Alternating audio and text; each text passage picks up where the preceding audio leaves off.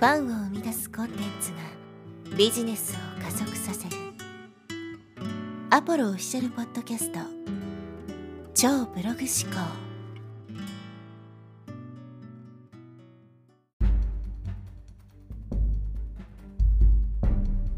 はい、えー、こんにちは、アポロです、えー、今日はですね、SNS マーケティングのメリット、デメリットについてお話ししていきたいと思います。SNS、まあ、一般的にですね、有名なところで言うと、えー、Facebook、Instagram、Twitter とかね、えー、そういったものがあるかと思うんですけど、まあ、マイナーなところで言うと、LinkedIn とか、あとはね、Reddit っていうのもありますし、えー、僕が使ってるのは Pinterest っていうね、SNS もあるんですけど、まあ、YouTube もね、SNS の一部みたいな感じに数えられることがあるんですが、今回は YouTube は SNS に含まないということで、えちょっと考えていきたいと思うんですけど、で、この SNS を使って情報発信をしている人って多いと思うんですよ。SNS で集客して、まあ、自分のビジネスにつなげていくみたいなね、え風にやってる人も多いと思うんですけど、まあ、この SNS の、えー、マーケティングというのは、メリットとデメリットがあるんですね。まあ、当たり前ですけども。で、それをですね、まあ、しっかりと明確に理解しておくっていうのはすごく重要かなと思います。まず、えー、メリットの方からお話していきたいと思うんですけど、メリットはですね、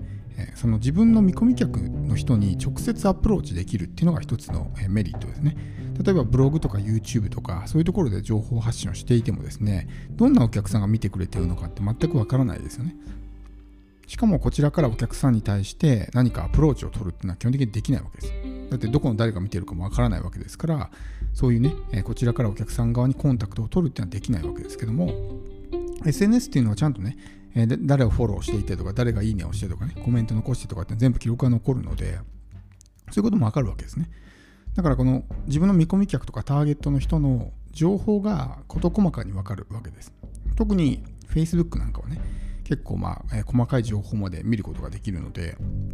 その人が普段どういうことをしていて、どういうことに関心があってみたいなことも、ある程度把握することができるわけですね。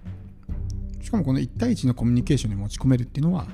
まあ、いわゆるそのブログとか YouTube とかね、ポッドキャストとか、そういう媒体ではできない、まあ、大きな強みであるので、やっぱり SNS の最大の強みっていうのはね、このコミュニケーションが取れるっていうのが、まあ、一番の強みかなというふうに思います。まあ、他にもいろいろあるんですけど、えーまあ、デメリットも結構あるんですね、この SNS っていうのは。まあ、そのよく知られているデメリットとしては、コンテンツが蓄積しないっていうね、フロー型と言われる、まあ、こう流れていくタイプのね、えー、プラットフォームであるというふうに言われてますよね。時間の経過とともに自分の投稿が流れていって見てもらうことができなくなる。ブログ、YouTube、ポッドキャストのような、えー、プラットフォームはコンテンツがストックしていくので、まあ、出せば出すほどね、どんどんコンテンツが増えていって、例えば1年前とか2年前のね、コンテンツであっても見てもらうことができるっていうのが、まあ、この、え、ストック型のね、プラットフォームの強みだと思います。まあ、基本的に例えば Facebook のね、1年前の投稿まで遡って見る人っていうのはあんまりいないと思うので、やっぱりね、どうしてもこのフロー型の媒体っていうのは、こう常に作業し続けないといけない。ある程度コンテンツを出して放置して、ほったらかして集客するみたいなのはちょっと難しいという媒体なんですけども、今回お話したいのはそこじゃないんですよね。今回はこのユーザーのまあ、えー、どのような状態であるかってことですね。うん、これについてちょっとね、考えてみたいと思います。この SNS で集客をするときって、あの実際にやってる人は分かると思うんですけど、かなりですね、難しいんですよ。というのは、単純にこうね、情報発信してるだけでは集客につながらない、つながらないからなんです。まあ、実際にですね、こうユーザーの立場になってみたら分かると思うんですけど、基本的にこう SNS を見てるときって、なんとなくぼーっと見てると思うんですよ。特に何か情報を調べようと思って見ているのではなくて、暇だからちょっとね、Facebook 見たり、Twitter 見たりね、Instagram 見たりみたいな感じで、そもそもユーザーがですね、そういう情報を自ら受け取りに行ってないわけです。だから、相手が別に情報を欲していないので、こっちがどんなにですね、有益な情報発信をしたとしても、そもそも目に留まらないっていうのが一個大きな、えー、壁なんですよね。例えばブログとか YouTube とかそういったものっていうのはですねお客さんがこうわざわざ情報を検索してやってくるっていう媒体なんですね自らお客さんが情報を取りに来ているわけですだから情報を欲しいと思ってきてるんでこっちが発信してる情報も相手にこう入りやすいんですけどこう SNS の場合はそうじゃないですよね。こっちが一方的に情報発信していて相手は別にその情報を欲しがってないわけですよ。ってなるとやっぱりなかなかねそもそも目に留まらないし読んでもらえない興味を示してもらえないってことになるのでなかなかですね集客につながらないんですよね。自分がこう SNS を使う側の立場になって考えてみてほしいんですけどなんかこう知らない人とつながってあこの人の情報めっちゃいいなとかって思うことってあんまりないんじゃないかなと思うんですよ。僕ももうほとんどないので、うん、なんかその SNS きっかけであこの人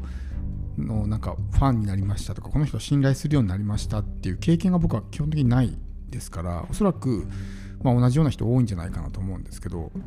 やっぱそこのお客さんの状態の違いなんですよね。このブログとか YouTube っていうのはいわゆるインバウンド型のプラットフォームなんです。インバウンドっていうのはお客さんの方からやってくる、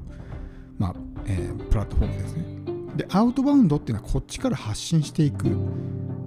媒体をまあ、アウトバウンドっていうふうに言うわけです。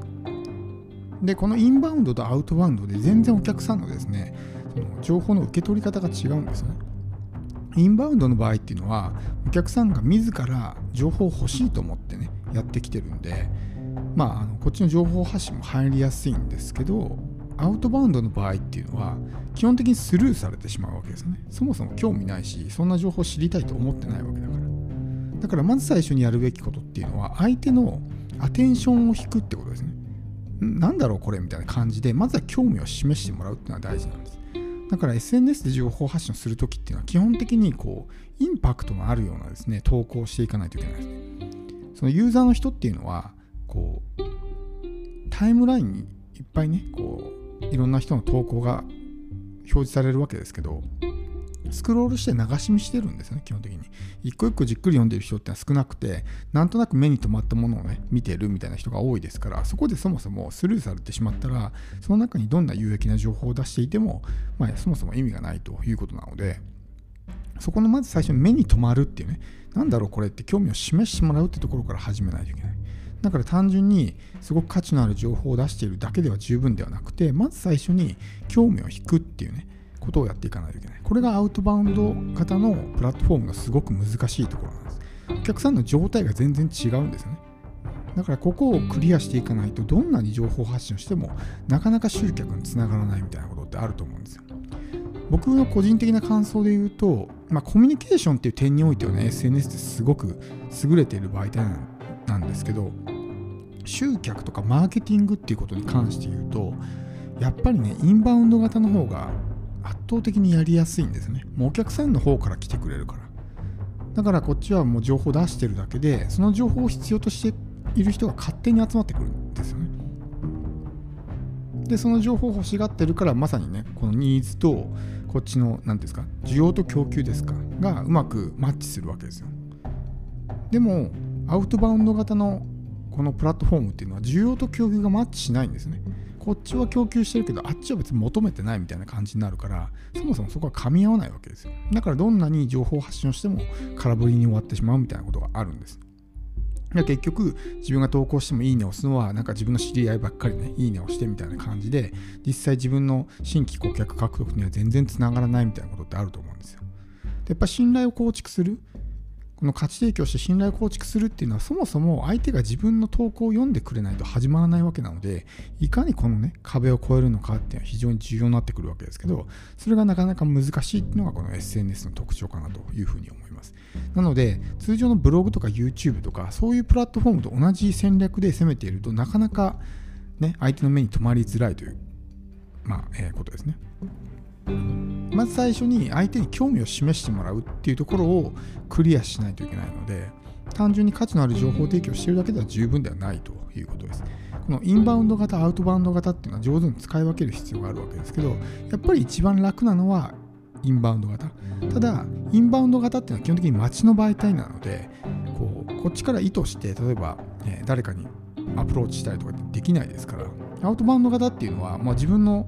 まあ、行動量次第でいくらでもね、例えばリーチできる人が増えるわけですね。どんどんどんどんこういろんな人にアプローチしていけば、フォロワーも増えるし、まあ、いいねとかもね、まあ、増やしていくことはできると。でもこうブログ、ブログとか YouTube って待ってるしかないので、そういう意味ではすごくスピード感はないんですけど、やっぱりお客さんのね、状態を考えて、考えるならば、やっぱりブログとか YouTube とか、まあ、ポッドキャストもそうですけど、そういう、まあ、インバウンド型のプラットフォームを1個持っておくって絶対大事だと思います。このアウトバウンド型だけでやるっていうのはかなりね、きついと思うのでそもそも自分と、ね、つながったばっかりでどこの誰かも分かんない人の情報ってそんなに積極的に聞こうと思ってないと思うんですよ。